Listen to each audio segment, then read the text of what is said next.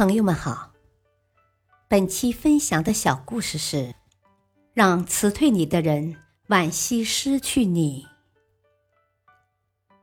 如今，莎莉·拉斐尔已经成为两度获奖的自办电视节目的主持人，每天有八百万观众收看她的节目。这还仅仅是在美国、加拿大和英国，可谁又曾知道？在他三十年的职业生涯中，曾有过十八次被辞退的人生经历。这些小挫折算得了什么？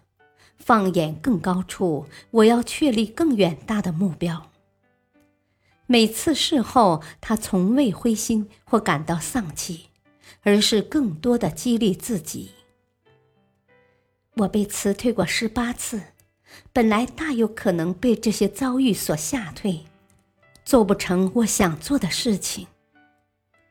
他说：“结果相反，我让他们鞭策我勇往直前。”其实，拉斐尔也并非天生就是一个强者，他也是在经历了许多苦难之后，才取得了今天的成绩，才铸就了今天的辉煌。拉斐尔也曾感到失落过。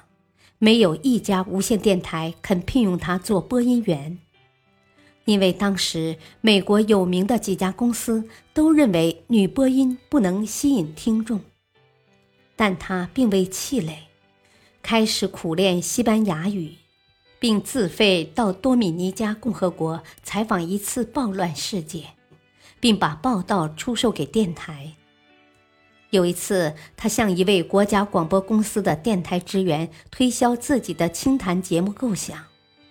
那位职员当时虽表示了认可，但事后不久却离开了国家广播公司。尽管如此，拉斐尔却并没有放弃自己的构想，仍然找到了该公司的另一位职员，可仍然没有结果。最终，他说服了第三位职员雇佣他。但要他在政治台主持节目。啊，我对政治所知不多，恐怕很难成功。那为什么不去尝试一下呢？你一定能行的。一九八二年，在开播的节目中，驾轻就熟的他利用自己平易近人的风格，倾听听众打来电话，一起畅谈他们在美国国庆日的感受。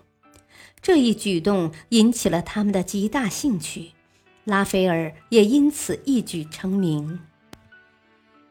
大道理，在人生的道路上，人人都会遇到各种各样的挫折，不要因为几次的挫折就放弃对理想的追求，要汲取教训，克服困难，坚定执着，永不气馁。感谢您的收听，下期再会。